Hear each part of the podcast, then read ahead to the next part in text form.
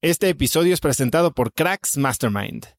Cracks Mastermind arranca un nuevo ciclo anual y quiero invitarte a aplicar para ser parte de esta comunidad. Pero, ¿qué es Cracks Mastermind exactamente? Bueno, Cracks Mastermind es una comunidad de mexicanos y mexicanas con negocios exitosos. Pero no solo eso, también compartimos una mentalidad de crecimiento y buscamos vivir intensamente para tener resultados extremos que tengan impacto en nuestras empresas y nuestra sociedad.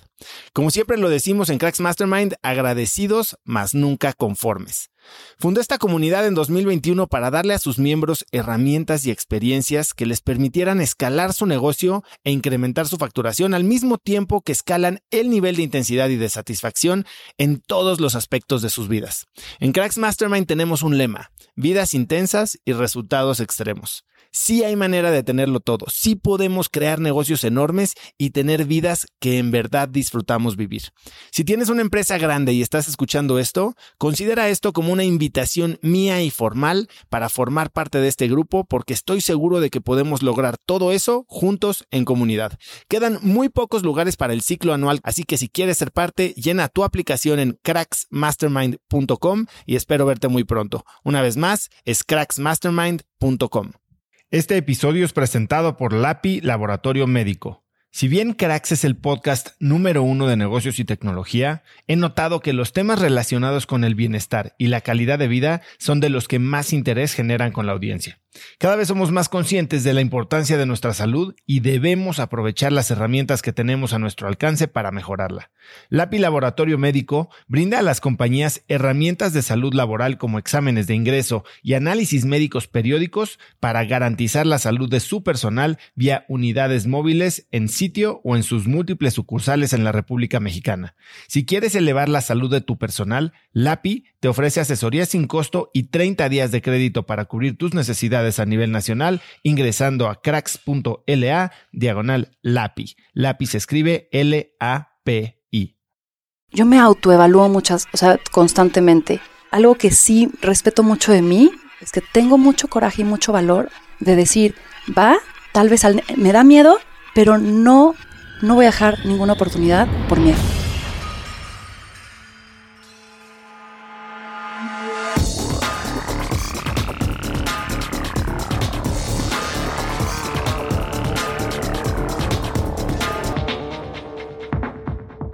Hola y bienvenidos a un nuevo episodio de Cracks Podcast. Yo soy Oso Traba y entrevisto a las mentes más brillantes para dejarte algo único y práctico que puedas usar en tu vida diaria. Mi invitada de hoy es Ana Victoria García. Ana Vic es escritora, conferencista y es fundadora de Victoria 147, que es una plataforma educativa y de asesoramiento que ha ayudado a más de 3.000 mujeres emprendedoras a empezar y crecer sus negocios desde 2012. Ana Victoria ha sido seleccionada por Forbes México como una de las 100 mujeres más poderosas del país dos años seguidos y fue incluida en la lista de 30 promesas en los 30 de la revista Expansión. Además, fue la única mujer panelista en la primera temporada del programa televisivo Shark Tank México. Hoy Victoria y yo hablamos del turbulento año que ha tenido y de lo que éste le ha enseñado sobre ella misma. Hablamos sobre el poder de la visualización y los decretos, de emprendimiento, de brujería y de la redefinición del concepto de la mujer actual. Espero que disfrutes de esta entrevista con Ana Victoria García. Vic, hasta que se nos hizo. Eso. Qué bueno que estás aquí. Gracias, Oso. Oye, para empezar, quiero que me cuentes, porque te oí decir, y ahorita antes de, de entrar al aire estabas diciendo que estás medio hippie, pero te he oído decir que tienes un libro bastante particular junto a tu cama. Cuéntame de ese libro. Ay, es que ahora tengo varios. Tengo uno de, de hechizos. Es el que escuchaste. pues te voy a decir, la verdad es que en este, en este camino creo que soy medio bruja. Y creo que muchas mujeres somos muy brujas. Y es justamente como esta magia de ver la vida distinta y de decretar y de, de, que las cosas suceden porque tú en tu mente las creas y de conectar con otras vibraciones, dimensiones, gente de un, de un approach distinto, no tan racional. Y entonces este libro de spells me lo regaló Eric, mi ex, y justamente porque, porque me gusta esta parte de experimentar cosas nuevas. Y entonces eh, son, son hechizos que al final del día son rituales y creo que todos los rituales te dan, te dan un espacio para darte el tiempo de pensar, de meditar de una manera distinta. Entonces, no es que lo tenga exactamente solo en, mi cama, ¿no? No es el único que leo, pero sí, sí, ahí Cuéntame, está. Cuéntame, a ver, si son rituales o hechizos, ayúdame a entender un poquito más. O sea, porque si me dices brujas, tengo una imagen de una bruja. Pero cuéntame un poquito Cada cuál quien como le va en la feria, ¿eh? ya hay varias entonces. eh, cuéntame un poquito cómo se ven estos hechizos, ¿Qué es, cómo los usas. A ver, eh, cualquiera que me escuche decir, esta sí trae su varita mágica. Creo que es un complemento de otras cosas que también hago, ¿no? O sea, te decía de decretar. Para mí es justamente darte un espacio de pensar algo, desear algo que te emocione y que poco a poco lo vayas creando y sucede. Entonces, este de hechizos, eh, me resultó simpático porque es como repetirte cosas y repetirte deseos y que justamente te lleva al ritual de, oye, a ver, eh, piensa en esta, en esta, en, este deseo que tienes. Eh, después repítelo tres veces. Después prepara tal vez esto y tómatelo. ¿Sabes? O sea, sí hay un tema de receta y todo este rollo. una receta. ¿Cuál es la receta que más usas? La verdad, no, te voy a decir, solo he hecho una. Tampoco es que lo, lo tenga tan. las leo más para repetir estos deseos y darme este espacio más meditativo de que sucedan esas, esas, esas cosas que, estoy queriendo, ¿no? Hice uno que era justo eh, en este tema de, relajación. Este año ha estado muy movido para mí personal y profesionalmente y entonces hablaba como justo de la búsqueda de paz. Y era básicamente era prepararte con valeriana y lavanda y cosas muy naturales, muchas de hierbas, eh, pues, este, este, té, esta poción, ¿no? Que al final, pues sí, iba mucho en que te dieras el espacio, el setting, como para, vamos a, pues, desear y, motivar y, crear este momento, ¿no? Entonces, más que nada es una creación de momentos y hacerte pues, tener el poder y saber que tienes el poder de crear cosas. Eso me parece increíble y es algo que también he estado practicando mucho más este año. Creo que Digo, estamos tal vez pasando por momentos medio similares y ya, nos enteraremos a lo largo de esta plática. Pero... Y ustedes también que nos escuchan. Así es. Eh, pero entonces, a ver, ¿cómo lo haces en un momento particular en el día? ¿Tienes un momento en el que meditas, visualizas y que es constante durante toda tu semana o la mayoría de tus días? Me gustaría ser más disciplinada en muchas cosas creo que lo hago en los momentos en donde yo siento que lo necesito. Entonces, si hay cosas que hago como rutinarias, me regaló una amiga un libro de agradecimiento y lo estoy tomando como mi diario y ese sí lo tengo ahí en mi en mi cabecera y la verdad es que lo que me ayuda es todas las ¿Qué libro es? Se llama ay, como las flores poco como las flores o algo así. Es, es un libro, básicamente está en blanco, tú lo llenas. Ok, es un diario. Exacto. Y entonces lo que te hace es como darte el espacio de ver tu día y analizarlo y decir cuáles son estas cosas que valieron la pena hacer, cuáles son estas cosas que te hubiera gustado ser distintas. Y la verdad es que te das cuenta que si estás siendo consciente de tu día, eh, y, le da sobre todo este, este toque de, de, ver lo positivo y ver qué agradeces y qué quieres fomentar, acabas diciendo, oye, tengo una vida bien chingona. Eso es increíble, o sea, porque creo que pasamos la vida sin darnos cuenta de lo que está pasando. Y cuando te pones a hacer un balance o un, la cuenta de cómo te está yendo, probablemente tratas de enfocarte en las cosas súper significativas, en lo súper bueno o en lo muy malo. Y hay muchas cosas que no son tan grandes, pero son muy buenas, ¿no? Eh, que dejas de ver. Y cuando entonces tratas de hacer este balance y te das cuenta que hay relativamente pocas cosas que importan o a las que les estás dando importancia, les otorgas más peso. A mí lo que me ha pasado, y empecé a hacer algo muy similar a lo tuyo, eh, es empecé a llevar una lista de todas las cosas buenas que me pasan, que creo que son importantes. Hago un ejercicio separado, muy similar a lo que tú haces para evaluar mi día y dime tres cosas increíbles que pasaron hoy y el otro día apachurré el shampoo y salió una burbuja. Y voló la burbuja en la regadera. Y eso lo escribí. Y, son, hizo sentir y me hizo sentir padre ese, día. Pero esta lista que te estoy hablando son cosas que son un poquito más relevantes. Y que un día que te estás sintiendo mal, porque lo padre de estos libros y de estos ejercicios es cuando volteas y llevas seis meses escribiendo y puedes entonces leer todo lo bueno que te ha pasado, porque todos los días te están pasando cosas buenas. ¿Sabes qué? Que además te setea hacia, hacia empezar a pensar positivo en vez de estarte viendo el, el la piedrita en el arroz, ¿no? Que es tan fácil. Es muy fácil. Y entonces eso es un ritual, ¿no? Y eso sí como que lo hago todas las noches. Otra cosa que hice fue, dentro de mi tribu, en Victoria 147, la verdad es que he conocido unas chavas increíbles. Y, y en este año, o sea, que justo como personalmente, porque me divorcié, ha sido pues un renovarte, esta chava al enterarse me dijo, oye, te voy a mandar algo. Y me mandó un libro que se llama The Light is the New Black, que venía con un tarot. Y otra vez complementa esta parte de la bruja que me decías, ¿no? Y entonces empecé a leer, a aprender a leer tarot.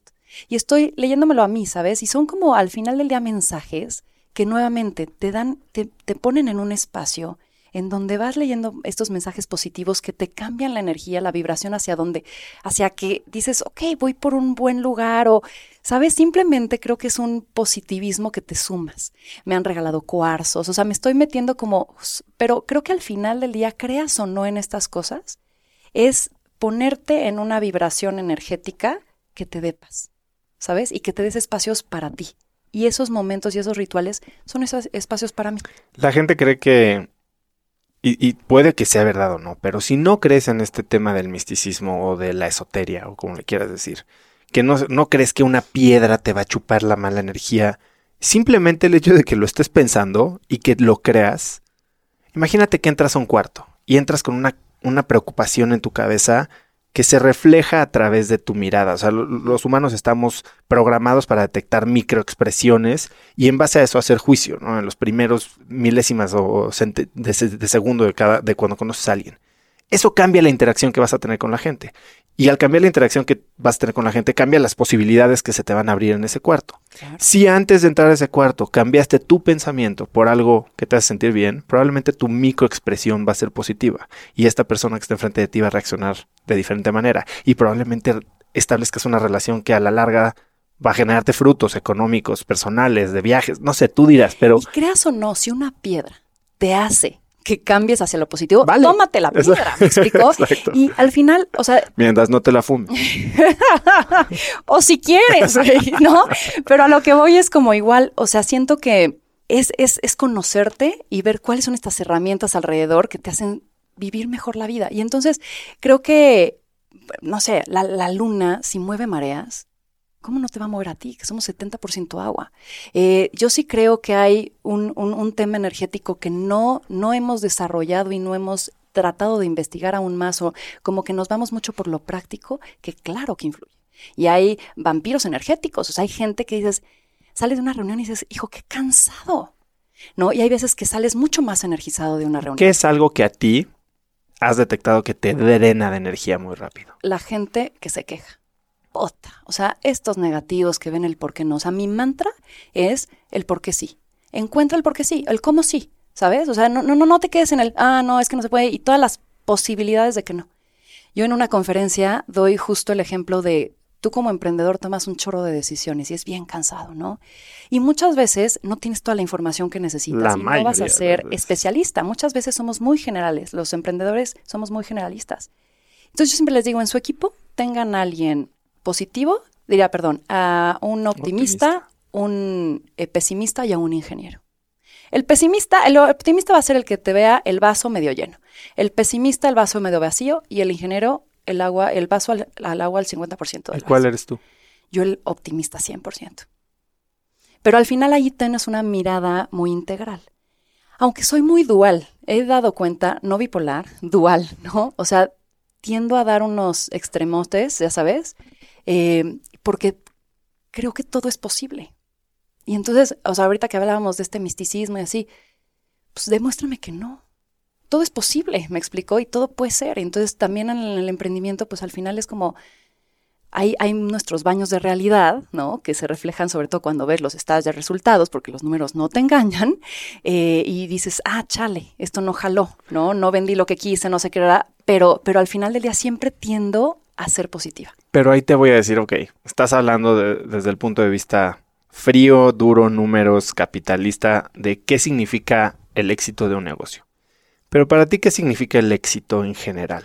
Porque como emprendedor, creo que ponemos gran parte de nuestra identidad y de nuestro valor como personas, o sea, no como emprendedores, como personas en el éxito de nuestro negocio. Porque ¿quién eres tú? Es la emprendedora Ana Victoria García. Ay, Pero estás poniendo todo ese peso en algo que tiene tan altas probabilidades de fracasar, que cuando fracasa, ¿dónde está tu identidad? mm, me preguntas esto en un momento muy padre, porque yo me estoy peleando un chorro con el capitalismo.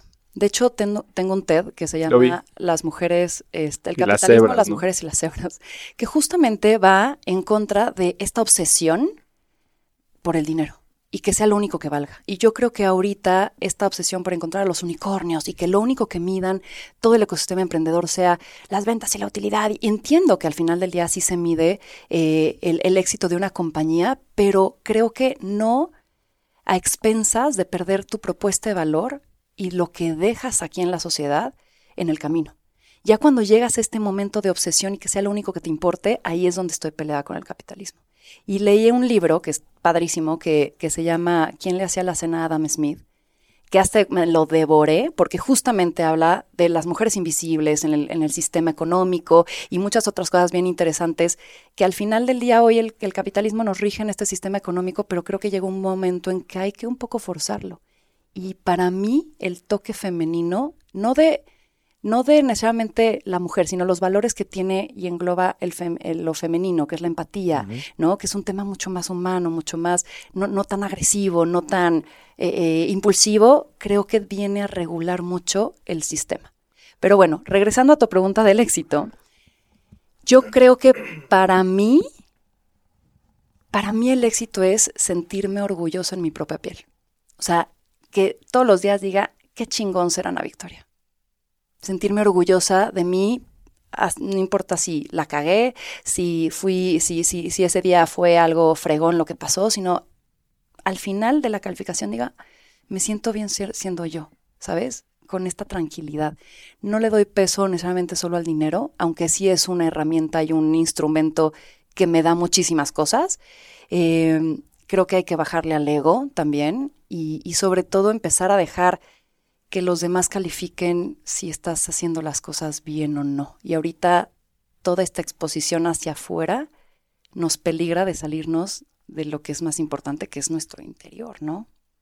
Se habla de que siempre somos nosotros lo más importante en el mundo, ¿no? Si te pregunto quién es la persona más importante, pues probablemente me vas a responder que eres tú. Pero nuestras acciones no empatan con eso. Nuestras acciones demuestran que ponemos la opinión de cualquier idiota antes que la nuestra. Y justo eso, o sea, en el momento en el que te entregas al ego y a este esta imagen de pública, de impacto, de alto impacto, de alto desempeño, etcétera, y entonces tienes que empezarte a mover por esos estándares, corres el peligro de perder esa misión, esa felicidad y ese, esa satisfacción de hacer lo que estás haciendo por gusto, ¿no? Hay que entender que tal vez estas cosas externas te sirven para llevarte a un lugar que te, que te va a proyectar a ti. O sea, creo que partimos de que no nos conocemos. En el momento en que yo sé quién es Ana Victoria constantemente, porque no es un estudio de un día y ya, es todos los tiempos evolucionas. ¿Dónde estás hoy? ¿Qué quieres hoy? ¿Para qué es importante? Hay algo que no me hace sentido, no sé cómo verbalizarlo. Interioriza, entiende de qué va. Y a partir de que sepas qué es lo que tú eres y hacia dónde quieres ir, todos estos factores externos los usas a tu favor. Pero no te apantallas ni te dejas deslumbrar por lo que ellos creen que están reflejando en ti. O sea, tú los usas como piezas, no ellos a ti como una ¿Alguna vez te has sentido en peligro de perder esa objetividad? Eh, Yo creo que muchas veces, ¿no? O sea, creo que en este, en este proceso de, te voy a decir, yo me autoevalúo muchas, o sea, constantemente. Y hay veces que, que sí te pierdes de decir, híjole, o sea, ¿cuál es el siguiente? Y te endulzan el oído y, ¿no? O sea, para mí, también esta experiencia de Shark Tank a mí me sirvió mucho para entender esto sí soy, esto no soy, y no me compro el personaje, no, no me compro el personaje que tú crees que yo soy, ¿no? Eh, y crecí un chorro como persona en esa experiencia. Después cuando te pones en el público, también es como esta parte, las conferencias, tengo mi libro, y la gente se acerca pensando que tú le vas a resolver la vida, cuando no necesariamente, o tienen una expectativa de ti, ah, es que pensé que eras más, o eras menos, o eras, y, ah, bueno, pues es estupendo. Yo soy esto, no tengo que estarte complaciendo, y creo que hay que saber muy bien hasta dónde tú de, no, no, tratas de, de ser la popular allá afuera con tal de sí cumplir las expectativas que alguien más imaginó de ti. Oye, ¿no te ha pasado que en estos ejercicios de escribir, hablar, o sea, todo lo que parece que se está haciéndose con un final externo, termina siendo nada más un ejercicio tuyo por recordarte lo que, lo que de verdad crees o repetirte las ideas que están en tu cabeza? O sea, ¿no escribiste ellas para ti? Los mejores proyectos que he hecho los he, eh, tienen el objetivo de ser algo que me guste a mí. No tienen un propósito ni de hacerme rica, ni de ni de complacer a alguien más. Y eso me encanta. Entonces, ellas fue justo esto. O sea, ellas es este libro que yo digo, oye, siempre he tenido la inquietud de escribir. A mí me encantan las palabras. O sea, yo de las campañas publicitarias lo que más me gusta son los copies, ¿no? Cómo el uso de las palabras te transmiten y te llegan tanto. Entonces, a mí Joaquín Sabino, o sea, me lo puedo escuchar diez veces decir, ah, mira, ya encontré esta, cómo usó estas palabras. Entonces, para mí, yo decía, quiero escribir algo. Y ellas fue como, como la excusa. Eh, y al final, pues sí le encontré un uso allá afuera, porque sí también, pues las cosas con impacto están, está padre dejar un mundo mejor de lo que lo encontraste y que algo tenga utilidad hacia lo que tú crees que puede mejorar el mundo, ¿no? Y entonces, a mí me faltó un objeto, una lectura, un acompañamiento cuando yo emprendí. No había historias de emprendedores. O sea, te estoy hablando hace siete años. Hoy se habla mucho del tema de las mujeres, desde mi punto de vista, desde un modo de repente medio desvirtuado. Eh, pero hace siete años nadie hablaba de emprendimiento de mujeres, nadie hablaba de este movimiento de mujeres.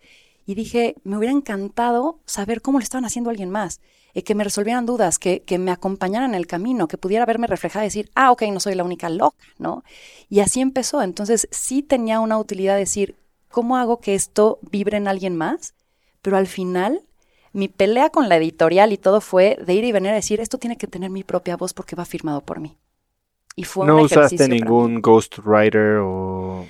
Yo escribí todo con alguien, claro, que iba diciéndome, oye, esta palabra no, o esto no ah, se entiende, un corrector De, de, estilo, pero me lo regresaban y yo decía, le cambiaste esta frase, vuélvela a poner porque yo no uso esta frase.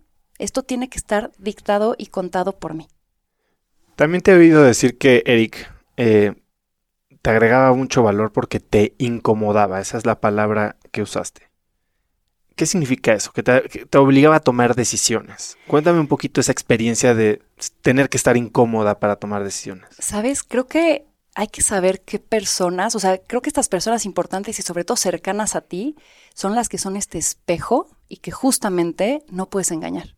Entonces, eh, en este caso, Eric, lo que fue para mí fue este personaje que además que es súper ambicioso y, muy alternativo en su forma de pensar y tal, que, que me quitaba las excusas, ¿no? Entonces cuando llegas y empiezas, tú mismo te escuchas, ¿no? Que empiezas a decir, ¿por qué no lo vas a hacer? Porque tal y tal y tal y tal. Te empiezas a observar y dices, puta, estoy tratando de justificar porque estoy buscando excusas de no hacerlo. ¿Cuál es la realidad? ¿Cuál es el bottom line? ¿No? Y entonces, justamente eso era lo que, lo que representaba Eric y muchos mentores que tengo alrededor. Son estas personas que te conocen, que no se compran tu bullshit y que justamente son este espejo en donde tú te das cuenta que te estás engañando. Que te dicen lo que tienes que oír. Pues sí, que te confrontan y dices, ah, chale. ¿Te acuerdas de alguna decisión que terminaste tomando y que en el momento en el que estabas pensando en tomarla, como que hasta te sorprendió entender que lo tenías que hacer y fue en una de estas situaciones? Shark Tank. Cuéntame poco. O sea, a mí eh, estaba en casa de Chantal, mi amiga, y de repente me entra una llamada raro, no contesto mi celular en números desconocidos. Ni yo. Siempre es el banco, una madre así. No por deudora, ¿no? Escúchenlo bien. Llego y contesto y me dice, hola, pues, soy Kiren Miret, la productora de Shark Tank, y pues te queremos en el programa. Y digo, ok. Eh, nos sentamos, ¿no? Eh, y me dijo, oye, pues te queremos de tiburona, te hemos visto, te hemos estudiado, te han recomendado muchísimo y no tienes tanto tiempo porque pues, empezamos a grabar en dos semanas.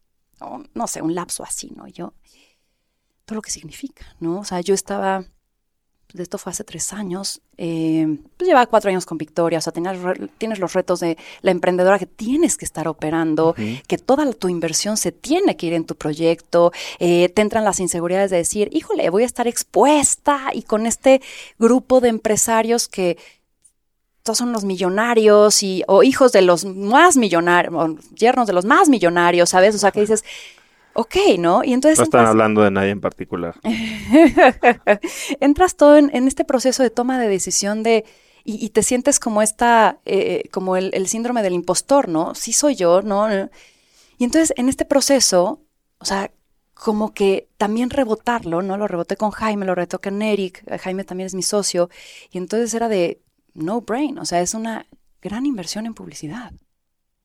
¿No? Y, la verdad es que lo empecé a masticar y dije, a ver, güey, he analizado proyectos dentro de Endeavor los últimos siete años de mi vida, ¿no? En este caso, llevaba diez años evaluando proyectos, o sea, eso es lo que sabes hacer, ¿no? Eh, estás en el ecosistema y además, pues es una gran plataforma, es una gran marca y te va a dar un chorro de credenciales. Y sobre todo te va a dar allá afuera una, una exposición, pues, proyectada. Y entonces fue así de, pues va a haber un trámite que hacer en medio y va a haber, pues, o sea, muchas cosas que tienes que, tal vez estos miedos que tienes que confrontar, pero hay que hacer. Y fue una gran decisión. ¿Cuál, cuál era tu miedo más grande? No hacerlo bien. Soy muy perfeccionista. ¿Qué significaba invertir mal o simplemente hacer las preguntas incorrectas? Todo, todo lo que podría incurrir en eso, ¿no? Y entonces, pues llegué allá y pues es uno, creo que algo, algo que sí respeto mucho de mí es que tengo, digo, suena mal porque pues, estoy en Victoria 147, pero tengo grandes huevos, güey. O sea, tengo mucho coraje y mucho valor de decir, va, tal vez me da miedo, pero no, algo que tengo también de mantra es, no voy a dejar ninguna oportunidad por miedo. El miedo es lo que mata más ideas en el mundo. ¿Qué aprendiste de ti durante este tiempo en Shark Tank de lo que no querías ser o de lo que no eras? Pues justo y por eso creo que no estuve en las siguientes temporadas. Fue una gran experiencia y amo a mis Sharks y no es la gran amistad que de ahí salió. Kiren es una gran productora y la respeto muchísimo. Eh, y estuvo muy divertido, pero al final como que dije, hay algo de mi esencia, pero no totalmente. En el sentido de justamente mi tesis de inversión era muy distinta a lo que todos en el programa tenían en mente. Eh, yo la verdad es que estoy mucho más enfocada en mi negocio y no tengo ahorita el, tiempo, la estructura como para estar también dándole seguimiento a muchos otros proyectos. Eh, y no me quería dedicar a eso. ¿no? O sea, como que a mí me gusta crear nuevos proyectos eh, o nuevas ideas y que alguien más lo, lo empiece a desarrollar dentro de mi equipo y me quería enfocar en, en Victoria, ¿no? Entonces, también está este, este como personaje que te crean de, ay, y, ¿no? Eh, la lejana, la dura, la perra, la, o sea, sí, hay algunas cosas desaciertas, ¿no? Pero no todo. Y entonces como que creo que lo que más he visto cuando las emprendedoras me conocen es, pensé que eras más mamona, o pensé que eras más lejana, o pensé que eras... Y no, te das cuenta que, que pues no estaba ahí totalmente mi personalidad. Entonces por eso estoy buscando como pues otras formas en donde sí mi esencia brille totalmente. Ahora, de lo que me estás diciendo y de lo que llevo, no sé, llevo 8 o 9 años conociéndote desde Endeavor, eh, hoy Victoria parece estarse convirtiendo en una plataforma. Pero bueno, empezaste con una idea. ¿Cuál era la idea inicial? ¿Y cuál fue la primer realización que tuviste de que no iba por ahí? Fue muy pronto. Yo empecé en un cuaderno a escribir todas las posibilidades que tenía para emprender, ¿no? Y entonces dije, a ver, pues que siempre asocias cosas que te gustan ligado a una oportunidad, ¿no?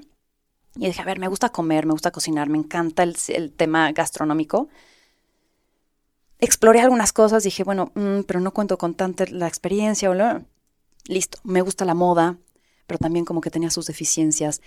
Y dije, está de mí, el emprendimiento. No hay mujeres y yo he tratado de, impulsar en Endeavor toda mi vida a que haya mujeres y no quedan. Y de 100 emprendedores, solo tres de ellos eran mujeres.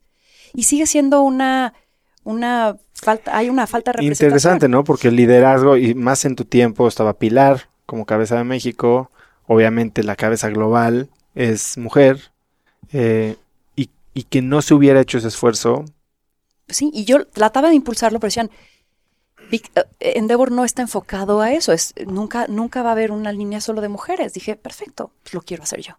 Entonces empecé y dije, pues que para todas las mujeres. Y mi misión es redefinir el concepto de la mujer actual. Soy muy idealista. Y entonces, así de etéreo, así de intangible, así de grande, dije, quiero cambiar la forma en la cual hoy el mundo de los negocios voltea a ver a la mujer. Y entonces mi primera hipótesis fue, vamos a ir a todas las mujeres, ejecutivas y emprendedoras. Y fue mi primer rank, ¿no? O sea, de repente dije, no, la dinámica y los problemas no son iguales. Entonces me empecé ya a acotar a decir, no, vámonos por emprendimiento. Y de ahí empecé siendo más una aceleradora y ahorita lo que somos, somos una academia. O sea, somos una academia de negocios para mujeres emprendedoras. Y lo que hemos estado haciendo para también ser un modelo mucho más escalable es hacer eh, todos los proyectos grupales. Entonces, ahí el valor es que estandarizas un contenido eh, y también generas un networking increíble porque cada semana las, las chavas se sientan con el mismo grupo y aprenden de ellas y es algo increíble. Entonces, hacia lo que ahorita somos y vamos es a seguir creciéndonos como una academia de negocios para mujeres. Sí, y en el proceso tú también como lo acabas de decir, emprendiste varios proyectos internos. Me acuerdo una vez que nos sentamos aquí en un café cerquita, que me dijiste que ibas a lanzar tu tienda de e-commerce con tu propia marca y te dije, Vic, no lo hagas. y después vi que te estaba yendo de pelos y dije, bueno, pues hay algo que yo no sabía claramente. Pero cuéntame de esa experiencia o, o cómo piensas en estos proyectos, cómo decides si continuarlos, abandonarlos. Yo soy alguien que necesita mucha información para tomar decisiones. Entonces, creo que mi proceso es primero creativo, o sea, detecto una oportunidad o una inquietud y soy una intensa, desayuno como y ceno con ella. Y entonces, tal, tal, tal, y arrojo ideas. Es chistoso mi cerebro porque creo que tengo muy balanceado lo izquierdo que el hemisferio izquierdo que el derecho.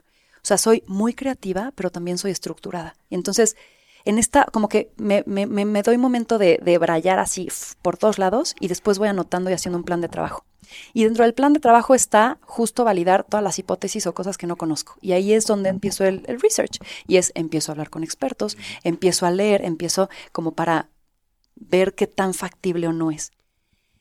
Y casi siempre, la verdad es que intento y trato. Si es algo que veo loquísimo, pero sí trato de yo equivocarme y yo probar, porque hasta la verdad es que hasta que no lo sientes en tu propia piel y no es un fracaso que tú vives, no vas a saber si eso iba a ser exitoso o no. Entonces ese es mi proceso. creación y pensar, validación y probar. ¿Y qué pasó con la tienda? Porque tuvo una muy buena atracción inicial. Sí, creo que creo que lo que sabemos hacer muy bien en Victoria también, además de todo el, entender lo que necesita la mujer y convertirlo en un producto y servicio, es todo esta, esta aura alrededor. O sea, toda la marca, toda, ¿sabes? O sea, la gente que se suma y tal. Y entonces, eso tenía la tienda. Yo dije, ¿por qué no le damos un camino y una plataforma y un, punto de venta a todas las emprendedoras que están dentro de Victoria, que no tienen un punto de, eh, de venta, ¿no? Entonces, en teoría funcionaba muy bien, se sumaron padres marcas, pero a la hora de operar dije, ¿sabes qué? Me estoy desenfocando de lo que actualmente está teniendo una mayor tracción y de donde puedo escalar más, hacia todo el expertise, la curva de aprendizaje que hoy no tengo, la inversión que voy a necesitar para que esto escale hacia donde yo quiera escalar. Entonces, mis planes eran muy ambiciosos, mis objetivos eran muy ambiciosos para la tienda y cuando vi que no, me, no estábamos llegando, decidí que mi inversión de tiempo y recursos iba a tener una mejor, eh, un mejor retorno en Victoria que en la tienda. Y es donde dije, ahorita no sé si en una segunda fase vuelva esto a cobrar vida, pero ahorita voy a tirar todas mis cabras a, Victoria. ¿Tienes algún fracaso favorito en estos últimos ese. Yo creo que ese fue, o sea, no, no resultó como yo quería. Para mí eso es un fracaso, ¿no? Eh, pero fue una pagada de maestría. O sea, al final del día, hoy tomo decisiones, o sea, y les digo a mí, y para mi equipo también, que fue increíble. A mí me motiva mucho tener equipo. Me, me encanta contratar gente y me encanta sobre todo además que sean inteligentes. Y entonces, como esta parte de rebotar ideas con ellos y, decir, a ver, Fer, ¿qué tomarías tú de decisión? Y a veces es, va, güey, yo tal vez no pienso igual, arriesgámonos. Y entonces hoy les digo, perfecto, eh, quien siga queriendo tener cajas, o sea, eso no lo vamos a hacer porque seguimos teniendo cajas del inventario de la tienda. Si quieren, pásenlas a ver a la bodega, ¿no? Y entonces como que sí fueron recordatorios y aprendizajes para todas de que sí, que no. Y sobre todo a mí me dio el aprendizaje de dale paciencia y dale el tiempo que necesita cada proyecto para madurar. No te impacientes a que, a que algunas cosas no se están madurando como tú quieras. Sigue esforzando antes de pensar en una nueva idea. Eso es interesantísimo porque todo el mundo te dice, tienes que aprender a fallar rápido. ¿Qué significa eso, carajo? ¿Qué tan rápido? ¿Cuándo, me quedo como el de la caricatura que se queda a dos milímetros de los diamantes, no? ya sé, ¿cuándo es suficiente? ¿Cuándo, ¿cuándo, tienes que tirar la toalla? Y eso, yo creo que ese es algo de mis, no sé si es una virtud o un defecto, pero yo soy demasiado comprometido, demasiado necio ya, lo digo mucho aquí, que no, que la diferencia entre el necio y el perseverante simplemente es el resultado. Si, si te sale bien, oh, qué perseverancia, qué, visión. Si, no, eras un pinche necio, ya sabes. Haciendo las mismas cosas. Y te lo dije. Exacto, Te, lo dije. ¿Sabes qué aprendí cuando salí de Endeavor? Cómo dista la teoría de la práctica. O sea, yo llevaba emprendedores con estos mega catedráticos académicos que les decían, ah, haz esto, no sé qué, y enfócate pero que sé que si lo ponían en práctica estos cabrones no les iba a funcionar. Entonces, para mí, el vivirlo, el experimentarlo es bien importante. Ahora, creo que para saber esta línea es algo bien personal, es desde el inicio, ¿cuánto tiempo, dinero y esfuerzo estás dispuesto a depositar en esto? Velo evaluando, pero cuando llegue ese momento en donde ya llegaste a ese punto que te dijiste al inicio que ibas a, a poner de límite, ahora sí, sé fiel a ti, güey si crees que todavía hay algo más, pero ponte plazos, ¿sabes? Y evalúa en esos plazos. Hace cuatro años. hay que ser sinceros. Eric estaba en mi consejo de Instafit. Tuvimos una sesión de consejo de Endeavor de Instafit, estaba Eric. Y me dijo, ¿cuánto tiempo más le vas a dar a esto? Hace cuatro años. Y dije, no sé, ¿un año? cuatro años después aquí sigo y nunca le he podido poner un límite. Ayer me lo preguntaron otra vez. Y no tengo la respuesta. Pero tal vez es porque no te pesa lo suficiente. Va a llegar a un punto en el que si te pesara, ya te estarías cuestionando el... O sea, a mí la tienda me empezó a pesar. Porque dije, no me está dando lo que yo tengo de expectativa aquí. Y es por eso que le puse un stop. Y hay que ser bien valientes también para eso. Em, pero creo que es algo de escucharte a decir, ya, ya tuvo caducidad, ya no disfruto el tiempo aquí, hoy ya no me está dando el, retorno, lo que sea, estoy viendo mejores resultados aquí, estoy disfrutando más mi tiempo en el otro proyecto. Entonces, ser sincero contigo, ¿no? Y tal vez no es abandonar un proyecto, pero es ahí donde entra todo el concepto de pivoting, ¿no? O sea, nosotros en los seis años que llevamos aquí hemos hecho varios cambios de dirección. Ahorita estamos en la 4T. Eh, interna, enfocándonos muchísimo en audio, el podcast, eh, nuestra nueva aplicación. Y sí, o sea, no es que no funciona y me voy y a lo que sigue yo ahora voy a ser astronauta, ¿no? Sí. sí, es, yo creo que, nada, ser, ser bien sincero y tener como un punto de objetivo y un plazo de evaluación para volvértelo a cuestionar. Durante esos primeros años, digamos los primeros dos años, ¿hubo algún recurso o algún libro que de verdad fue tu Biblia, algo que de verdad en lo que te hayas apoyado mucho? La gente. Yo aprendo a partir de la gente. Em, tengo la fortuna de haberme hecho de una gran red de gente bien inteligente. Entonces, si tengo una duda en temas de estrategia y quiero que me mega zaranden, voy con Jaime, mi socio, que es totalmente cerebro izquierdo, eh, que me va a decir las cosas de frente, súper honesta, súper, ¿sabes? Fría, fría su, su, su visión, pero es porque lo que necesito. Eh, entonces, si necesito ir a rebotarme la cabeza, me voy con Octavio Herrero. O sea, tengo a mi, a mi séquito de, de, no séquito, suena horrible, ¿no? O sea, como que a mi grupo de gente que mega respeto, que considero mentores de vida. Y yo aprendo a partir de sus experiencias y de todos los libros y maestrías y cosas que ellos ya leyeron, porque yo soy bien generalista. Entonces, pero lo que sí sé es saber con quién conectar para saber aprender. Ahí te va la pregunta capciosa que sigue. Seguramente te ha pasado. Vas con dos personas que admiras de igual manera, cuyas visiones son completamente opuestas sobre tu problema. ¿Qué haces saliendo de esas dos? Uno te dice, estás frita, ciérralo, dedícate a otra cosa. El otro te dice, eres el futuro. Me escucho a mí. Te voy a decir por qué. Me empiezo a observar cómo estuve en la reunión. Si estás en una reunión en donde empiezas a defender la idea y ta, ta, ta, tal vez haya algo ahí que hay que tomar en cuenta la retroalimentación, pero no eres una veleta. Entonces, tomas en cuenta, ok, listo, ¿cómo me, cómo me blindo con los comentarios que él hizo? Pero oye, me vi defendiendo esta idea como una fiera. Es algo que quiero hacer, ¿no? Entonces, me escucho a mí como estuve en la reunión. ¿Qué me hizo sentido? ¿Qué me hizo sentir ansiosa? ¿Por qué, por qué sí me, me, o sea, me motivó a hacerlo o por qué me dio miedo el hacerlo? Entonces, como que al final neteo ambas opiniones eh, o voy con más personas como para, ok, mira, no había visto esto de que tal vez sí tengo que enfocarme a que no sea masivo, a que sea más petit.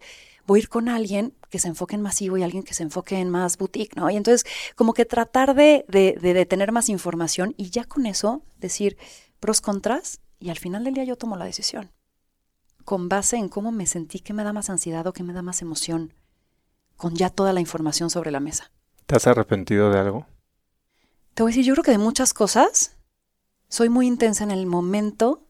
Digo, ay, tratas de regresar al tiempo y tal, pero de lo que he aprendido es, va, ¿qué, qué me dejó esta vivencia? Y sí, y la verdad es que como que no tengo algo que me persiga hacia la regaste, porque al final todo me aporta y suena muy cliché hacia lo que soy hoy.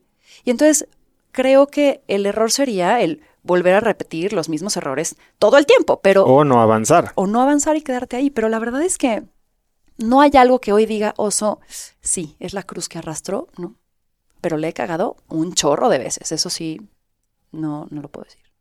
Háblame un poquito de tu día a día. Eh, o sea, eres una persona que está para arriba y para abajo, conferencias, viajes, tienes oficinas en todos lados, eh, das consultorías a empresas.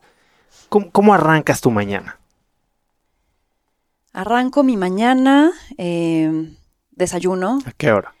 ¿A qué hora del día. Los lunes, por ejemplo, llego a la oficina a las seis y media o siete. ¿Y antes de llegar a la oficina ya hiciste algo? ¿O es me paro, me baño y voy? Paro, baño, desayuno, me voy caminando a la oficina. Tengo la gran fortuna y creo que siempre buscaría eso. Estoy a 10 minutos caminando, entonces me pongo unas grandes playlists, me pongo a escuchar música, empiezo mi día como, como con esta motivación de no estrés, vamos con calma, ¿no? Eh, mente en blanco. Llego a la oficina y me gusta llegar temprano porque no hay nadie y porque justo ordeno mi agenda, trato de que el fin de semana, si hay algo de chamba que hacer, sí, pero si no lo, lo, pateo a ese espacio de tres horas antes de que llegue la gente. O sea, tu lo que es para muchos de nosotros el domingo en la tarde, es yo lo pateo el lunes, ajá, porque si no me quedo enrolada y no, y no, no duermo, y yo sufro mucho de insomnio, entonces no me quiero clavar. Entonces llego en la, a la oficina, me, me, pongo en concentración, vacío mi correo, eh, veo, bueno, ordeno, veo entre lo que es la, la herramienta en donde vemos como los, los todos los pendientes y acuerdos, veo qué vamos a hacer en la junta semanal, en las juntas individuales, qué tengo que ver con cada persona y, veo todos los, los objetivos de esa semana y los ordeno en mi calendario. Entonces parto de una, con ya con, un, con, una, con una semana ordenada y, y, con certidumbre de qué va a suceder y cuáles son mis prioridades. Eso es el lunes. Todos los demás días entramos a las ocho y media yo llego un poquito los, los, miércoles y viernes tengo yoga de 7 a 8 en mi casa, entonces llego un poquito más tarde, pero eh, después pues depende mucho si hay juntas internas, si hay reuniones afuera. Estoy tratando mucho de, de ver gente, eh, conectar, porque creo que hoy hay que fomentar mucho más la colaboración. Sí tengo muchos viajes, conferencias, eh, visito las oficinas en Monterrey, en Mérida. trato de ir a comer a mi casa. Eh, me doy mi espacio, está inclusive si como rápido y me echo una siesta de 15 minutos, lo trato de hacer, ¿no? Como para mí, como que cuidarte a ti físicamente es bien importante. Y saliendo, ya sea que haga ejercicio o algo que me encanta y a veces me aparto un día completo o, en las o una tarde a la semana para desconectar de, desconectarme del mundo, escuchar música, caminar sin rumbo, que me encanta, y pensar y pensar y pensar con mi libreta. Entonces voy caminando y seguramente alguna vez me verás o hablando sola, ¿no? Porque voy discutiendo conmigo y no me doy cuenta a veces hasta que empiezo a manotear y a anotar cosas. Entonces, eh, creo que esos espacios de darte para pensar y salirte de la operación son bien importantes y son bien inspiradores. ¿Qué escuchas? De todo. Ahorita, eh, Pate de Foie me está encantando un chorro. Eh, Natalia Lafourcade, o sea, el, rock, rock en español me gusta mucho, pero depende del momento, ¿sabes? O sea, tengo aquí como mis playlists de, más de música clásica para cuando tengo que concentrarme o me encanta la salsa y toda esta música mucho más Willy Colón y esas cosas, o sea, como para ¿Bailas o solo la oyes? Me encanta. ¿Ha sido el mamarrumba? Claro, Claro, claro. Y estoy ahorita tomando clases porque quiero darme ese espacio. O sea, me he dado cuenta que bailar me mete en catarsis. Y entonces lo disfruto un chorro. Entonces empecé este lunes mis clases de salsa. Aquí uno de nuestros editores es duro para el baile. Uf, me encanta. Y se va solo a bailar dos veces a la semana en Mamá Rumba. Igual, avísame, voy con él. Me porque un hombre que baile bien hace toda la diferencia. O sea, porque él te guía. Claro. eh, y, todo esto, he, oído también decir que te observas mucho, ¿no? Y usas mucho el mindfulness. ¿Cómo aprendiste estas técnicas? O sea, ¿cómo te metiste a este rollo de autoobservación? Que es algo que no la gente entiende normalmente. Yo creo que ha sido un proceso, no, no tomé una clase, ni fui a un curso, ni yo creo que ha sido un conjunto de experiencias que, y de personas con las que me he topado de las cuales he aprendido cosas, ¿no? Y el budismo es eso, o sea, lo que te dice es que seas consciente de ti mismo y es observarte a ti mismo. Entonces, creo que a partir de, de tratar de encontrar una, una, un, un balance en el que haga las cosas congruente con quien soy, es que he empezado a decir, ¿por qué ahorita sentí esta ansiedad? ¿Por qué quiero ya irme de aquí? ¿Por qué? Y entonces digo, ¿por qué? ¿Por qué? ¿Por qué? ¿Por qué? Hasta que sale. Y entonces me he dado cuenta que inclusive hasta en reuniones yo me autoobservo en qué posición tengo, cómo estoy volteando a ver, qué, expresión corporal, eh, para también tus fines. O sea, nos estamos, o sea, ya si nos volvemos al, al, modo no tan mindfulnessero, ¿no? Sino más hacia tu utilidad, nos vendemos todo el tiempo. Y si, si, quieres lograr cosas, hasta inclusive de manera personal, es ¿qué quieres proyectar hacia la otra persona? Regresando a este ejercicio que te platicaba al principio, de entras a un cuarto, ¿con qué cara entras? ¿Qué quieres sacar de ese cuarto? Claro. Entonces, el autoobservarte te permite hacer estos ligeros cambios para lograr lo que quieres. ¿Tienes alguna práctica de meditación eh, diaria? O... Eh, tengo mis aplicaciones y me pongo en la noche. Ay, acabo de bajar, mira, Está la de Calm, ¿no? Y tengo también esta que me está funcionando bien, se llama Insight Timer. Insight Timer, que solo son cronómetros, ¿no? Y con cues de sonido. O hay sonido, exacto, hay meditaciones guiadas o música o tal. Eh, y tengo eh, una guía espiritual. Con todo este año que tengo que me, me, me, me ha echado al piso y revolcado un poquito, dije, no quiero ir a un psicólogo porque ya ya no quiero que mi ratón de la cabeza siga girando. Ya lo, último que necesito es que la mente hable. Razonar. Entonces necesito irme más al espíritu. Entonces tengo una guía espiritual y con ella tengo mis sesiones. Eh, ella está en Guadalajara, de hecho, y hacemos FaceTime. Muy chistoso, pero con ella también me deja prácticas de, de, meditación o así. Me encanta ir a Chapultepec, entonces de repente me echo, o sea, creo que la naturaleza hay que, hay que incluirla en nuestra vida, ¿no? Y entonces me echo ahí en el pasto y como que me pongo a meditar o a respirar o así, eh, y pues busco estos momentos, ¿no? Pero en las noches es donde más me doy estos 10 minutos antes de dormir como para... ¿Cómo llegaste a esta guía espiritual? Por una amiga eh, que me la recomendó y después la escuché en un podcast y entonces como que dije, ya, es una... ¿Cómo se llama? Verónica Fuentes. Para buscarla. Sí. ¿Cuál es el cambio más grande que has sentido en ti desde que empezaste a hacer este trabajo? La disminución de estrés y el enfoque a ver las cosas positivas. El confiar, el decir, por algo están pasando las cosas, ¿qué aprendo de esta situación? Y al final todo va a salir como tuvo que haber salido. Este año dices que ha sido difícil, me mencionaste ahorita que te divorciaste, eh, tienes proyectos bien interesantes dentro de Victoria. ¿Cuál ha sido la parte más difícil en general? O sea, ¿qué es lo que más trabajo te ha costado? En estos meses. En estos meses. Creo que, o sea, al final es difícil separar lo personal de lo profesional, ¿no? Eh, entonces, si estás mal personalmente, algo va a mermar también en lo profesional. Y creo que el reto más importante en estos meses fue que mi reto personal y mi duelo que estoy viviendo ahorita no repercuta en lo profesional. Y la verdad es que yo mi duelo, o sea, del divorcio, porque al final del día pues llevábamos 10 años juntos, entre novios, vivir juntos, casados, ¿no? Es una pérdida, es, es, un personaje que es parte de tu familia, o sea, era mi mejor amigo, era mi cómplice, ¿no? Y, y tienes que vivir un duelo. Entonces, yo mi duelo lo, mis duelos los vivo muy personalmente, muy, soy muy introvertida en ese sentido. Entonces, sí tuve mi fase de itatí cantoral, piso, llanto, ¿sabes? Vámonos. Y de querer, o sea, te pasan pensamientos negativos en tu mente, ¿no? O sea, vas a la parte de negación, vuelves a la parte de tristeza, pasas la fase de depresión, hasta que llegas a la última fase del duelo, que es la aceptación. Y en, ese, en esa fase fue cuando ya lo abrí a mi equipo, ya que yo estaba también sólida, porque no quería que gente externa se metiera a un proceso que era muy íntimo.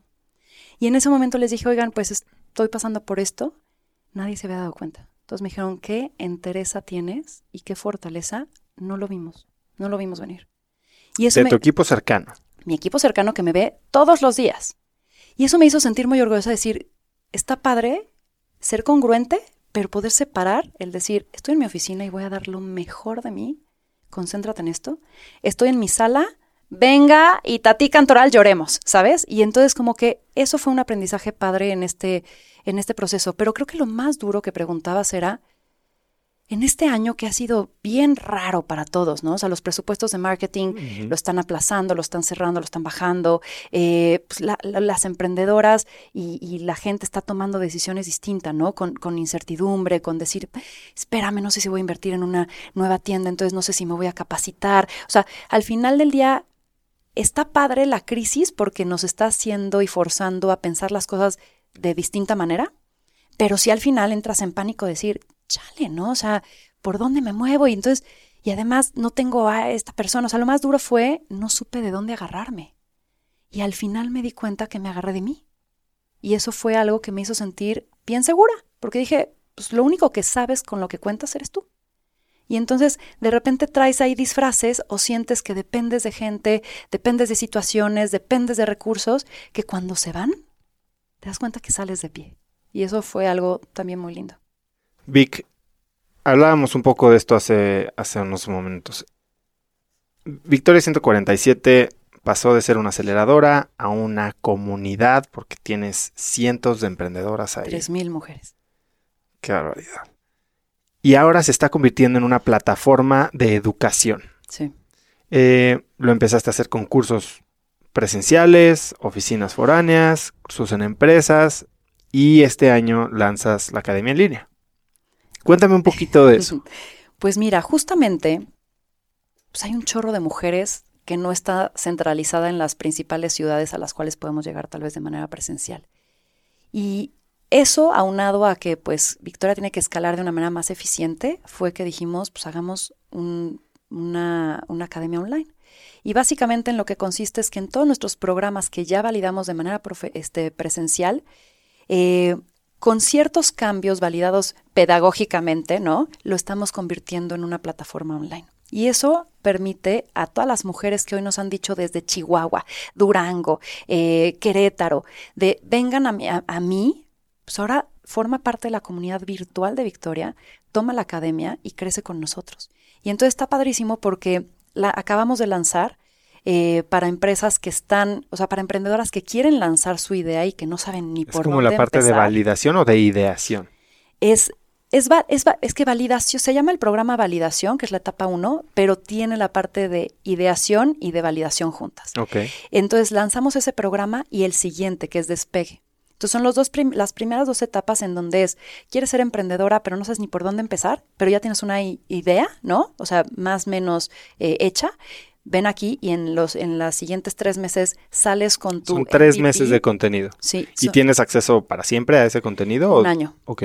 Entonces, eh, lo, lo, padre, bueno, es esa etapa y también la segunda etapa de ya, ya arrancaste, ya estás operando, pero de repente dices, oye, estoy perdida, quiero organizar, de repente no tengo procesos, pero no sé si cuál es la línea más rentable, pero no sé por dónde crecer, estoy estancada. Entonces, son esas dos primeras etapas las que salen este año. Y lo padre es eh, que uno tienes acceso a, eh, o la dinámica es, tienes estos videos eh, tutoriales, ¿no? En donde te podemos dar teoría, pero también tienes los descargables, pero tienes el libro que te va guiando, ¿sabes? Y los templates que tienes que ir este, llenando, eh, lecturas, eh, todo lo que, lo que te va a dar el conocimiento 360 para que puedas irlo aplicando. Tenemos sesiones de QA en vivo eh, y tenemos casos de éxito también y casos de inspiración de emprendedores que ya pasaron por ahí y que dices, ah, ok, si él puede, yo puedo, y te dan buenas referencias, ¿no? Entonces, la verdad es que ambos programas tienen expertos increíbles. Tenemos a Lucy Lawrence, que es una de nuestras fellows, que es una fregona que, que justo viene de Los Ángeles. Ella vendió su empresa de comercio electrónico a un fondo y que al final del día lo vendieron a eBay y ha sido la adquisición que eBay ha tenido más grande a nivel mundial. Entonces es una chava que te sabe de todo. Javier Ocusen de Sala 1, Héctor de, de Zoe Water, eh, híjole, o sea, un chorro de, de, emprendedoras también, de mom to mom, de, híjole, o sea, tenemos, no sé, tal vez unos 50 expertos hasta ahorita que hemos grabado que te llevan de la mano a que tengas el conocimiento. Hicimos una prueba beta y los, los comentarios que hemos recibido es de, gracias a este programa es que me, ya ahora sí lancé mi idea, que llevaba años postergando.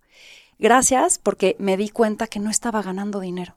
Y gracias a este programa ya sé costear correctamente y ahora sí mis canales son rentables. Entonces hemos tenido unos testimoniales increíbles y hay gente de México, pero también de España, pero también de Panamá, de Ecuador, se acaba de inscribir una. Entonces como que ahí va, ahí vamos este, creciendo a esta, lo que queremos es que sea una plataforma que nos permita tener todo el mercado latino y hacer una comunidad de mujeres fregonas latinoamericanas. ¿Te das cuenta de lo importante que es este tema de las herramientas? ¿No? Tú lo decías hace siete años, no había nadie que te, que te dijera cómo hacerle o que te guiara. Y a mí ahora con el podcast me escribe mucha gente diciéndome la parte anterior, ¿no? La parte de me di cuenta que no estoy contento, contento haciendo lo que haciendo, me di cuenta que este proyecto con el que sueño todos los días, sí tengo que hacerlo y tengo que empezar, pero bueno, que sigue, ¿no? ¿Por dónde empieza? Y les puedes recomendar libros y demás, y yo creo que este tipo de herramientas que son guiadas y muy enfocadas en una etapa en particular, creo que van a ser valiosísimas. Total. Y además también eh, tienes acceso a una comunidad de chavas que están en la misma etapa que tú. Y entonces está padre. ¿Pero no es solo para mujeres o sí es solo para mujeres? Mira, la, es, está enfocada a mujeres. Si de repente tú quieres tomarlo, adelante, ¿no? En la parte online. O sea, voy a pues, aprender. Vas a aprender. Técnicas. Claro. Creo que lo que diferencia el, contenido de Victoria 147 es que hemos encontrado estos puntos importantes que le hacen sentido a la mujer. Donde se cruza la vida personal con la vida empresarial. Son motivadores, son miedos, son, o sea, hemos encontrado el dónde se frena la mujer y es así, a partir de ahí que generamos todos nuestros materiales. Entonces, la pedagogía que le metemos está enfocada a lo que necesita la mujer, pero no quiere decir que no le sirva al hombre, ¿sabes? Este, simplemente quisimos ser especialistas en en quitar estas barreras que impedían que la mujer emprendiera. ¿Y ya está abierto a todo el mundo? Ya está abierto a todo el mundo. ¿En dónde? ¿Cuál es el sitio? El sitio es academiaonline.victoria147.com y ahí, de hecho, damos la sorpresita, Oso. Damos. Quien está interesado y está escuchándonos, eh, tenemos un código de descuento por estar aquí con Oso, que justamente se llama Oso 147, Oso con mayúsculas. O-S-O 147. Y tienen el 10% de descuento. Ah, buenísimo. Así que aprovechen. Aquí al final lo vamos a poner en las notas del episodio y al final también se los recordamos. Listo. Vic, además de la academia online, eh, eh, ¿hay algún otro proyecto en el que te estás volcando estos próximos 12 a 18 meses? Sé que vas a lanzar tu propio podcast. Voy a lanzar mi propio podcast también. Eh, mi página, o sea, estoy, estoy muy emocionada en crear contenido. De repente la gente como, o sea, las chavas se quieren acercar, quieren un, o sea, no sé, como que igual y, todo lo que has aprendido de otras mujeres y quiero transmitirlo acá. Entonces, sí, abro mi podcast eh, ¿Cuándo en un mes. ¿Qué estamos? Junio, no, sale en, agosto. Y se va a llamar Más cabrona que bonita. y con eso digo un poco de lo que va, ¿no? O sea, creo que venimos a este mundo de repente a aparentar y a mí algo, o sea, el nombre sale de una reunión, me invitó Leila, una gran amiga mía, a Cuernavaca su cumpleaños y éramos seis personas, todas rarísimas y todas, o sea, al final del día distintas, no se conocían.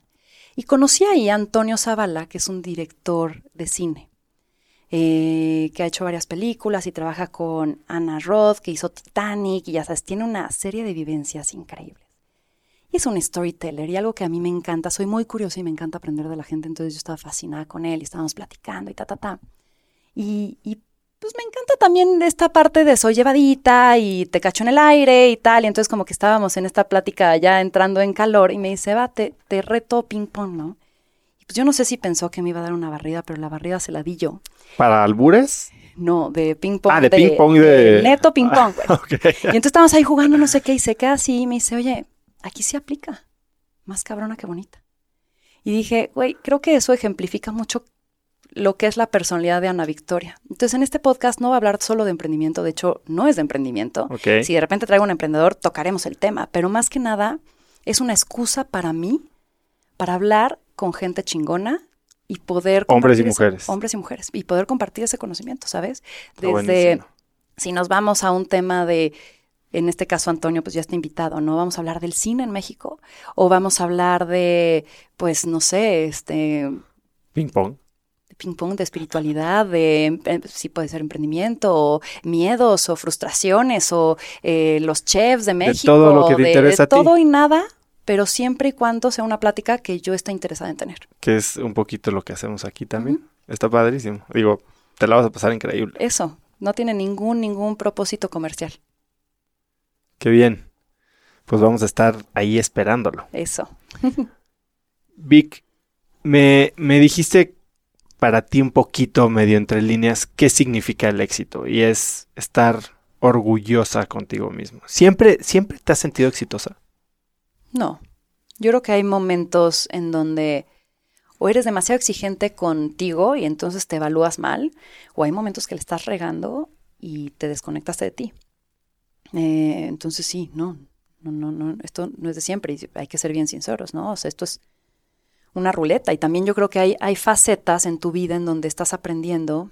Hay momentos en donde adquieres el, conocimiento y te estancas un poquito, sientes que te estangas. O hay veces que retrocedes, probaste algo y no funcionó para allá. O hay veces que te dejas influenciar eh, y te desviaste de tu camino, ¿no? Yo creo que no siempre eres exitoso. ¿Qué haces cuando te sientes estancada? Me alejo del mundo. Trato de conectar conmigo. Te digo, soy, soy muy dual, porque puedo ser muy extrovertida y me encanta conocer gente y llegar y hacer plática y tal, pero soy súper introvertida también. Entonces, en los momentos en donde me siento perdida, me aíslo. Y digo, ¿qué me está pasando? ¿Por qué me siento así? ¿Por qué tal? Y entonces te digo, en estos momentos de mi, meditación más constante es caminar.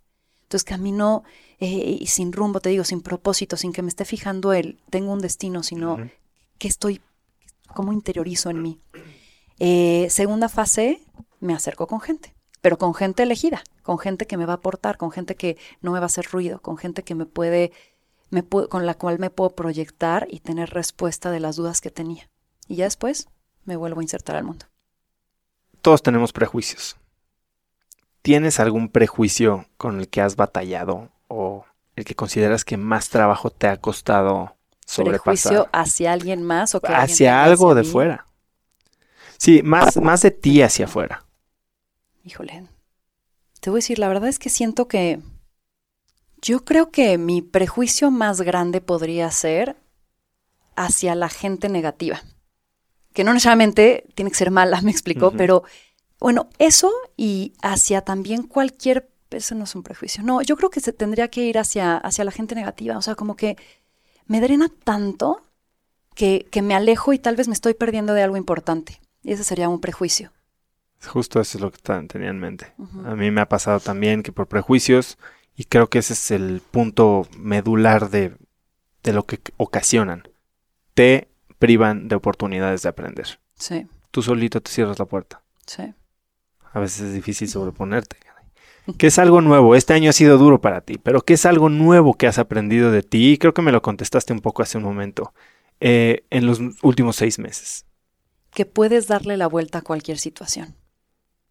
Y hoy te digo, creo que en el momento en que te encuentres contra la pared, por eso todos estos mensajes que podrían parecer de autoayuda, ¿no? De confía, eh, todo va a salir bien, al final del día son ciertos, porque ¿qué pasa? Que tu, tu mente fatalista y protectora te, te está cuidando de no llegar a esos momentos porque te generan estrés.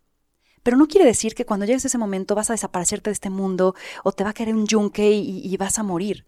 Vas a estar en esa situación y lo vas a resolver con las herramientas, el tiempo, los recursos que en ese momento se te presenten. Por eso no lo puedes planear. Tal vez no será placentero. No va a ser placentero, pero lo vas a resolver. Y entonces como que lo que he aprendido en este, en este, en este proceso es decir, nunca pensé tal vez que estaba, estuviera en esta coyuntura, pero se me han presentado herramientas que en ese entonces no sabía que tenía, o un carácter o una postura ante la vida que en ese momento tal vez no la necesitaba, pero que en este momento en donde necesito activar, reaccionar y ponerme las pilas, salió. Entonces lo que he aprendido es, vas a estar listo cuando se te presente el reto, vas a estar listo cuando ese miedo que estás tratando de patear llegue, te va a sorprender la cara y la reacción y la respuesta que vas a tener en ese momento por ti mismo. ¿Hay alguna lección que te tardaste mucho tiempo en aprender? Tal vez dos, tres, cuatro caídas en el mismo error, que cuando al final la entendiste dijiste, ojalá hubiera aprendido esto antes. Dejar de ser impulsiva. Lo sabía.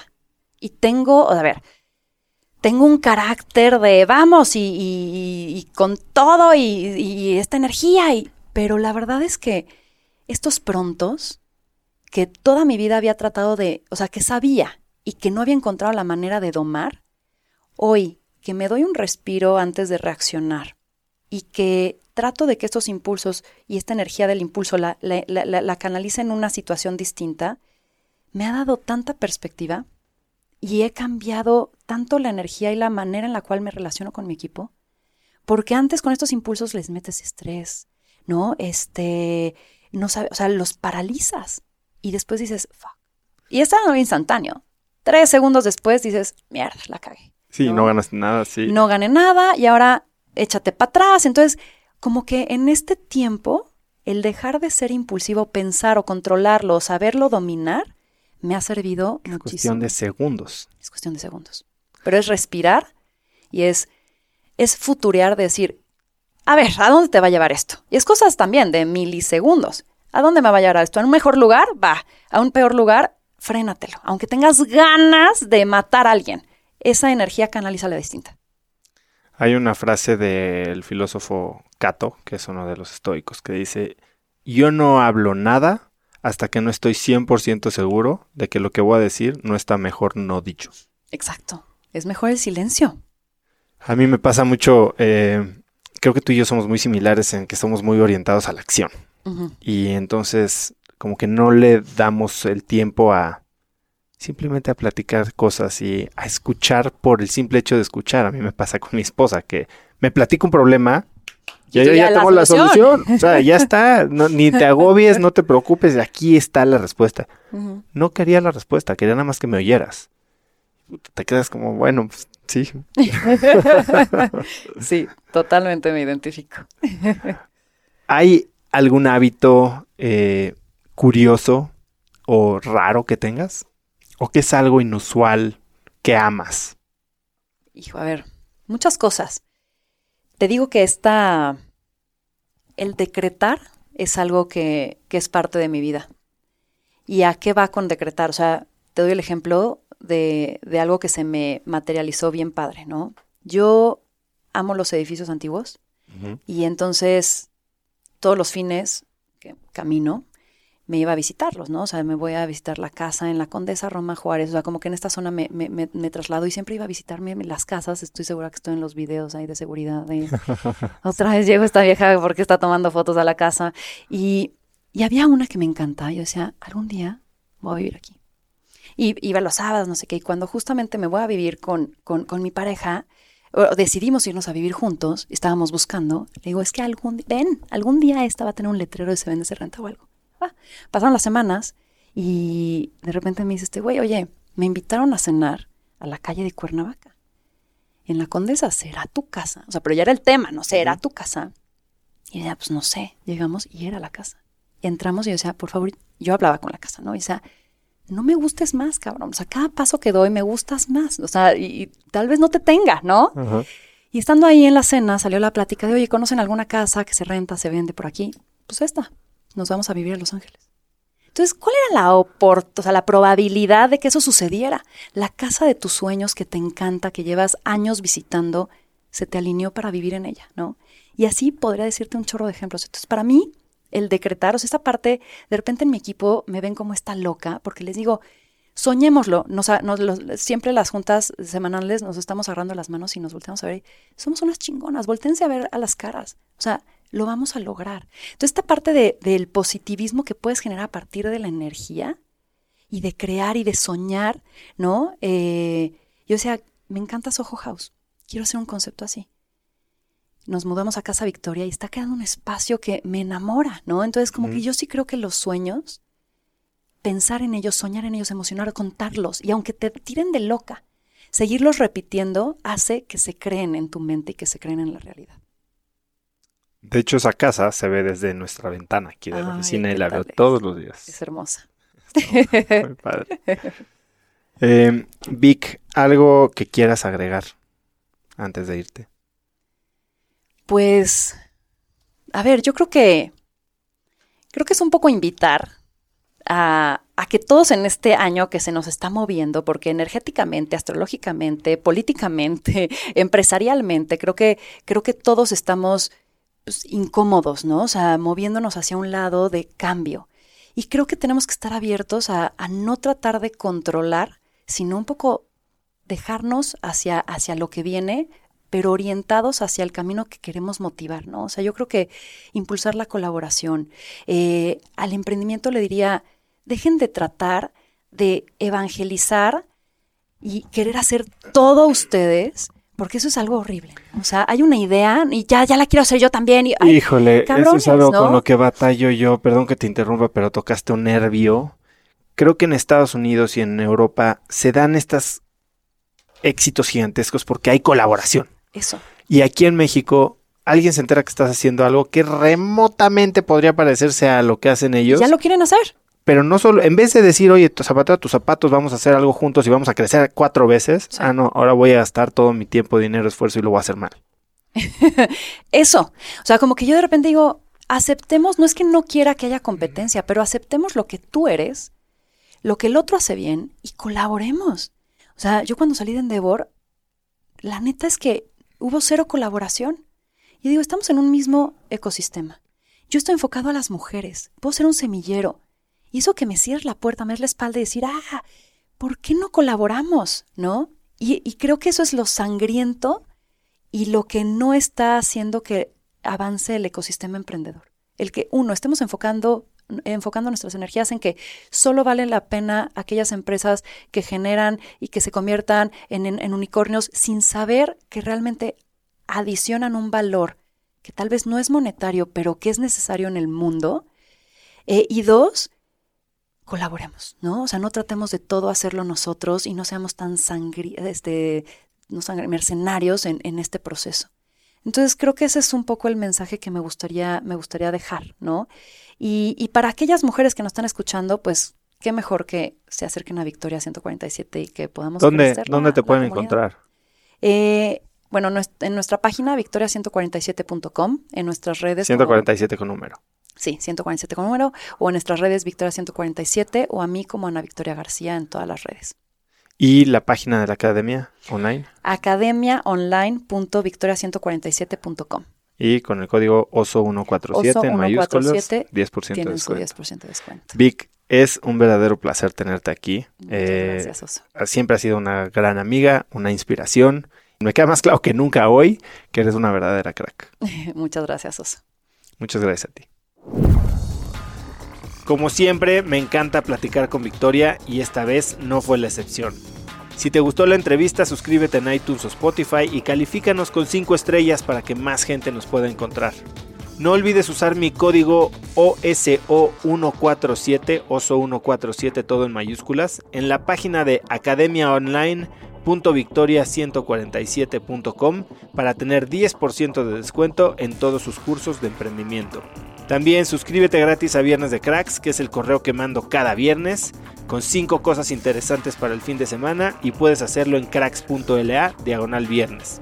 Si aprendiste algo de hoy, mencióname en tus historias de Instagram como arroba osotrava e incluye a Vic como arroba Ana Victoria García. Puedes encontrar links a todo lo que hablamos hoy en cracks.la diagonal victoria. Y eso es todo por hoy. Yo soy Osotrava y espero que tengas una gran semana. Este episodio es presentado por Cracks Mastermind. Cracks Mastermind arranca un nuevo ciclo anual y quiero invitarte a aplicar para ser parte de esta comunidad. Pero, ¿qué es Cracks Mastermind exactamente? Bueno, Cracks Mastermind es una comunidad de mexicanos y mexicanas con negocios exitosos. Pero no solo eso, también compartimos una mentalidad de crecimiento y buscamos vivir intensamente para tener resultados extremos que tengan impacto en nuestras empresas y nuestra sociedad. Como siempre lo decimos en Cracks Mastermind, agradecidos, mas nunca conformes. Fundó esta comunidad en 2021 para darle a sus miembros herramientas y experiencias que les permitieran escalar su negocio e incrementar su facturación al mismo tiempo que escalan el nivel de intensidad y de satisfacción en todos los aspectos de sus vidas. En Cracks Mastermind tenemos un lema, vidas intensas y resultados extremos. Sí hay manera de tenerlo todo, sí podemos crear negocios enormes y tener vidas que en verdad disfrutamos vivir. Si tienes una empresa grande y estás escuchando esto, considera esto como una invitación mía y formal para formar parte de este grupo porque estoy seguro de que podemos lograr todo eso juntos en comunidad. Quedan muy pocos lugares para el ciclo anual, así que si quieres ser parte, llena tu aplicación en cracksmastermind.com y espero verte muy pronto. Una vez más, es cracksmastermind.com. Este episodio es presentado por LAPI Laboratorio Médico. Si bien Cracks es el podcast número uno de negocios y tecnología, he notado que los temas relacionados con el bienestar y la calidad de vida son de los que más interés generan con la audiencia. Cada vez somos más conscientes de la importancia de nuestra salud y debemos aprovechar las herramientas que tenemos a nuestro alcance para mejorarla. LAPI Laboratorio Médico brinda a las compañías herramientas de salud laboral como exámenes de ingreso y análisis médicos periódicos para garantizar la salud de su personal vía unidades móviles en sitio o en sus múltiples sucursales en la República Mexicana. Si quieres elevar la salud de tu personal, LAPI te ofrece asesoría sin costo y 30 días de crédito para cubrir tus necesidades a nivel nacional ingresando a cracks.la diagonal LAPI. LAPI se escribe L-A-P